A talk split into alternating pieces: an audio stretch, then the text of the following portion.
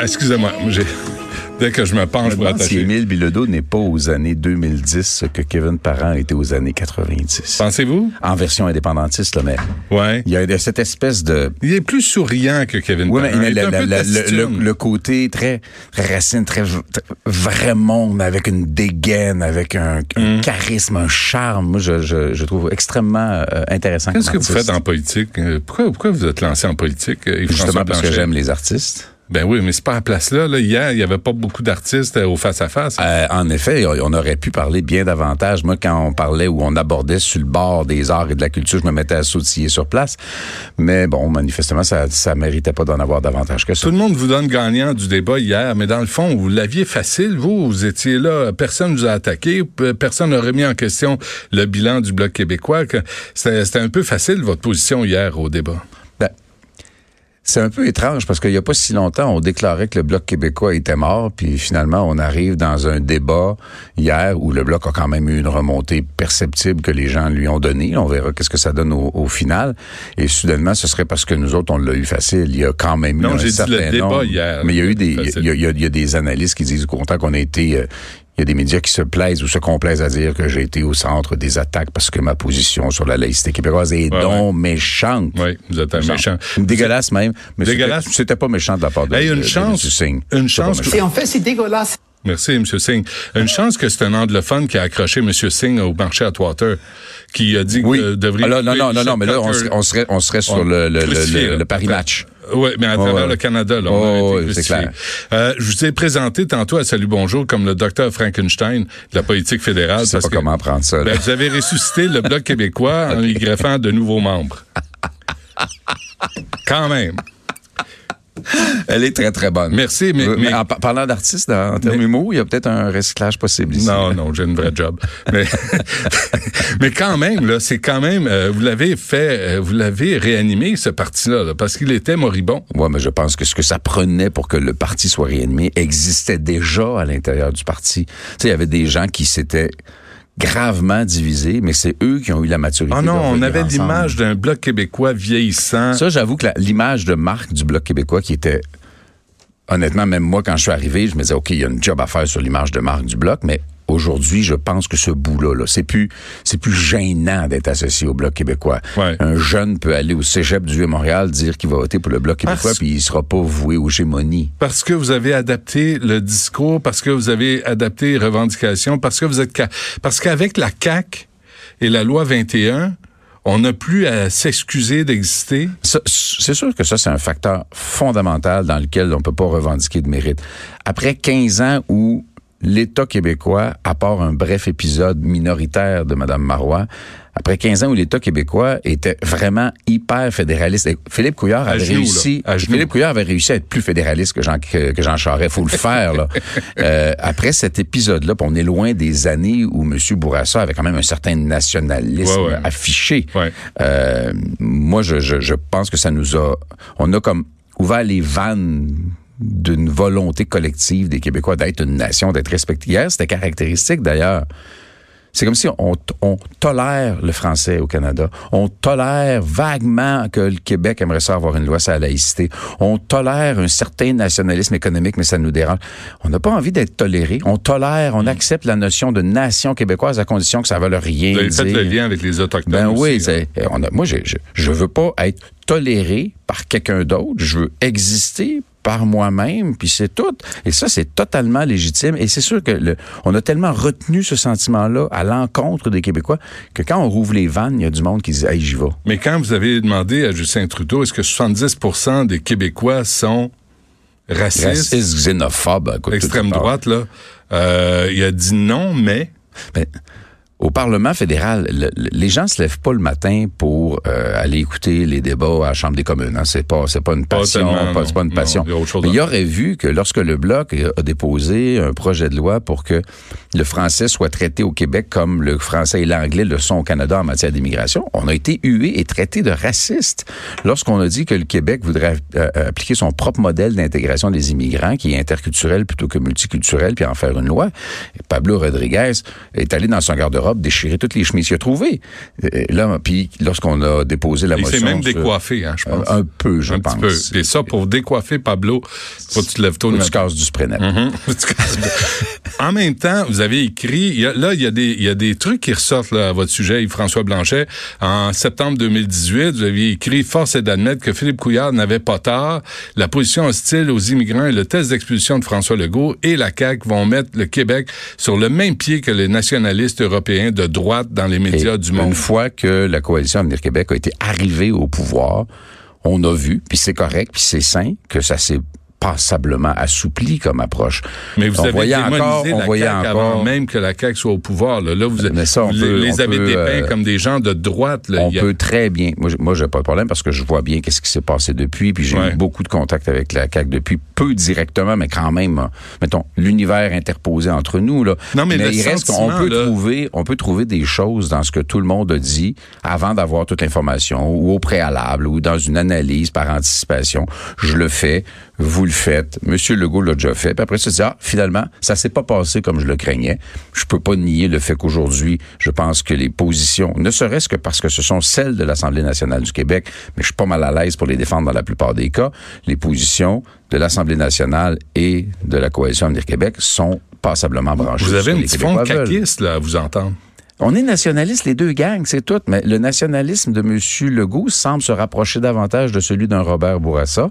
Mon nationalisme se rapproche davantage de celui d'un. Jacques Parizeau. Je suis obligé de vous ramener aussi quand vous avez dit les, les caquistes, là, j'ai pas le temps de citer exactement, sont homophobes parce qu'ils n'ont pas participé à la fierté gay. Regrettez-vous J'ai j'ai moi-même jasé avec François Legault, les Ouais. de la fierté cette année, et il y était. Point final. Mais regrettez-vous ces, ces messages-là À partir, du moment, à partir du moment où la relation entre M. Legault et moi est parfaite aujourd'hui, on se croise pas tous les jours, là. OK. euh, J'ai pas, j'ai pas de problème. de- il y a, il y a Sans aussi- compter, sans compter que quand on est analyste comme je l'étais et comme vous l'êtes à bien hein? il peut arriver que le propos soit assez énergique. Ça se peut. Ça- ça- ça peut, Ça peut, rare. ça peut, mais après, quand on se lance en politique, c'est sûr que ça revient. Il faut, faut gérer ces Oh, déclarations. et et j'ai pas de problème avec ça, je l'assume pleinement. OK. Et, et on est revenu aussi sur votre époque où vous étiez, puis on s'était chicané, euh, vous étiez On ministre de jamais l'Environnement. chicané, je m'excuse. Ça, Ben, ça, se peut pas, je me chicane jamais avec personne. Je, je sais. Qu'est-ce qui est arrivé au Goon? Il est parti où, le Goon? là? On s'est ennuyé hier un peu du Goon. vous étiez prof. Hier, là, c'était comme, il y avait Pierre Bruno pour gérer la patente, mais vous étiez là, en tendant la main aux autres, vous êtes là, là, là, on Il y a un ah, paquet de commentateurs, d'analystes et d'opinions, de, de, de, de, de fabricants d'opinions qui parfois sont à la limite de la campagne contre nous autres, qui n'attendaient que ça. Que vous pognez les Ah, nerfs. que je me, que je lève le ton un petit peu. Ah et là, ça hein. aurait été euh, Blanchette déchaîné, respectueux. Vous les avez Il y en vus a venir. du délire parce que moi, j'ai pas tout lu ce qui s'est écrit depuis hier, bien sûr. Mais bon, euh, il y en a quand même qui trouvent des manières de dénigrer euh, ce qu'on vous a êtes fait. non, vous êtes resté cool hier. là. Vraiment, c'était c'était à, à votre honneur là, là-dessus. Mais vous étiez ministre. On, a- on en a parlé un peu là. Vous avez approuvé la cimenterie McKinnis, qui est une saloperie environnementale. On peut y prendre un par un? Qui prenait on- 500, ça, ça, Oui. ça génère de l'équivalent de 500 000 voitures en gaz à effet de serre. C'est la famille Baudouin-Bombardier à qui on ne refuse jamais rien. La caisse de dépôt les a sortis du trou à coût de dizaines de millions de dollars. Le bout de caisse de dépôt me concerne pas, c'est l'argent. Le bout de famille Baudouin-Bombardier me concerne pas, c'est la partie Ben, finale. Non, non, j'étais, non, j'étais, ministre de l'Environnement. Moi, mon point, et c'est ce que j'ai soulevé hier, à l'époque, j'étais en négociation avec Simon McInnes pour que 40 excuse-moi l'expression, le l'output énergétique, la chaleur produite, parce que ce que c'est ce que ça prend pour une cimenterie, 40% allait venir de euh, biomasse forestière résiduelle locale. Chacun des quatre mots est important. Biomasse, évidemment, c'est carboneutre. Forestière, évidemment. Résiduelle, ça veut dire que coupes pas des arbres pour ça. Puis local, ça venait de la Gaspésie, Bas-Saint-Laurent.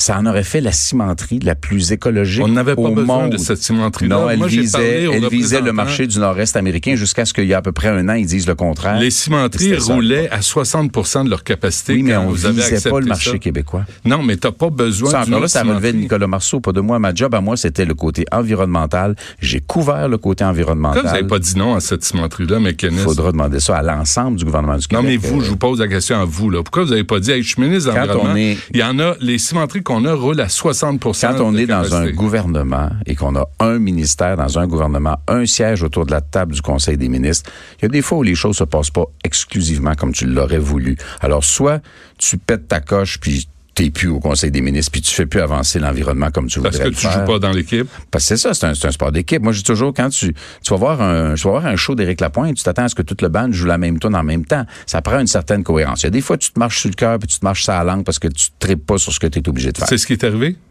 Dans certains cas.